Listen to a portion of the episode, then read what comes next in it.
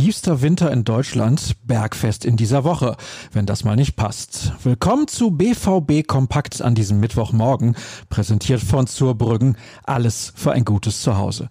Ihr wollt mehr wissen? Dann empfehle ich euch zurbrüggen.de. Mein Name ist Sascha Staat. Schön, dass ihr mit dabei seid und schon geht's auch los mit unserem schwarz-gelben Infoformat für das auch heute wieder reichlich Themen vorhanden sind, obwohl es sich ausnahmsweise in dieser stressigen Saison nicht um eine englische Woche handelt. Die wartet aber schon wieder in Kürze, denn in exakt sieben Tagen muss die Borussia beim FC Sevilla ran. Dann steht das Hinspiel im Achtelfinale der Champions League auf dem Programm. Die Spanier müssen im Duell mit dem BVB wohl auf einen absoluten Schlüsselspieler verzichten. Nach einem Horrorfoul in der Liga fällt der Stürmer Lucas Ocampos mit einer Knöchelverletzung aus. Details findet ihr im Artikel von Jana Klü. Die Kollegin hat sich außerdem mit der Wetterlage in Dortmund beschäftigt, genauer gesagt der im Stadion. Denn nach den heftigen Schneefällen der letzten Tage muss der Platz erst wieder spielbereit gemacht werden. Allerdings sieht es ganz gut aus, wie Christian Hockenjos verriet.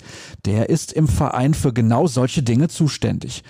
Gestern war der Rasen noch weiß, heute ist er wieder grün, ließ er wissen. Die Nacht von Montag auf Dienstag sei besonders herausfordernd gewesen, weil es bis zu minus 14 Grad kalt wurde, die Rasenheizung aber nur bis minus 12 Grad funktioniere. Trotzdem ist Hockenjus zuversichtlich, dass die Partie am Samstag gegen Hoffenheim wie geplant stattfinden kann. Einem komplett anderen Thema hat sich Jürgen Kors angenommen.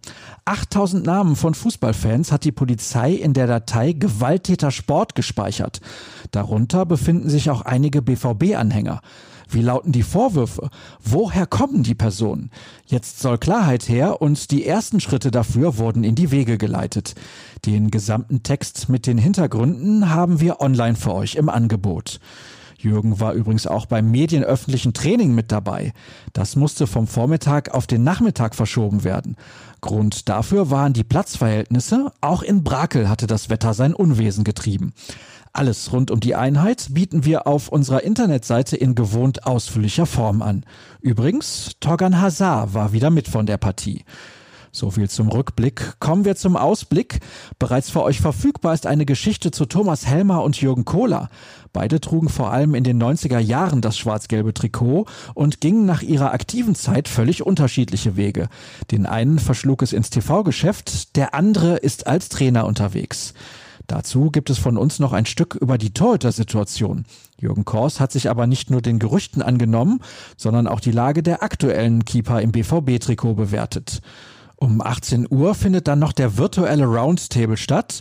Thomas Delaney stellt sich für 30 Minuten den Fragen. Am Nachmittag nehme ich noch den wöchentlichen Podcast mit Tobias Jören auf. Langweilig wird es also garantiert nicht. Falls doch, dann solltet ihr rohrnachrichten.de nutzen. Außerdem ist Twitter immer eine sehr gute Alternative.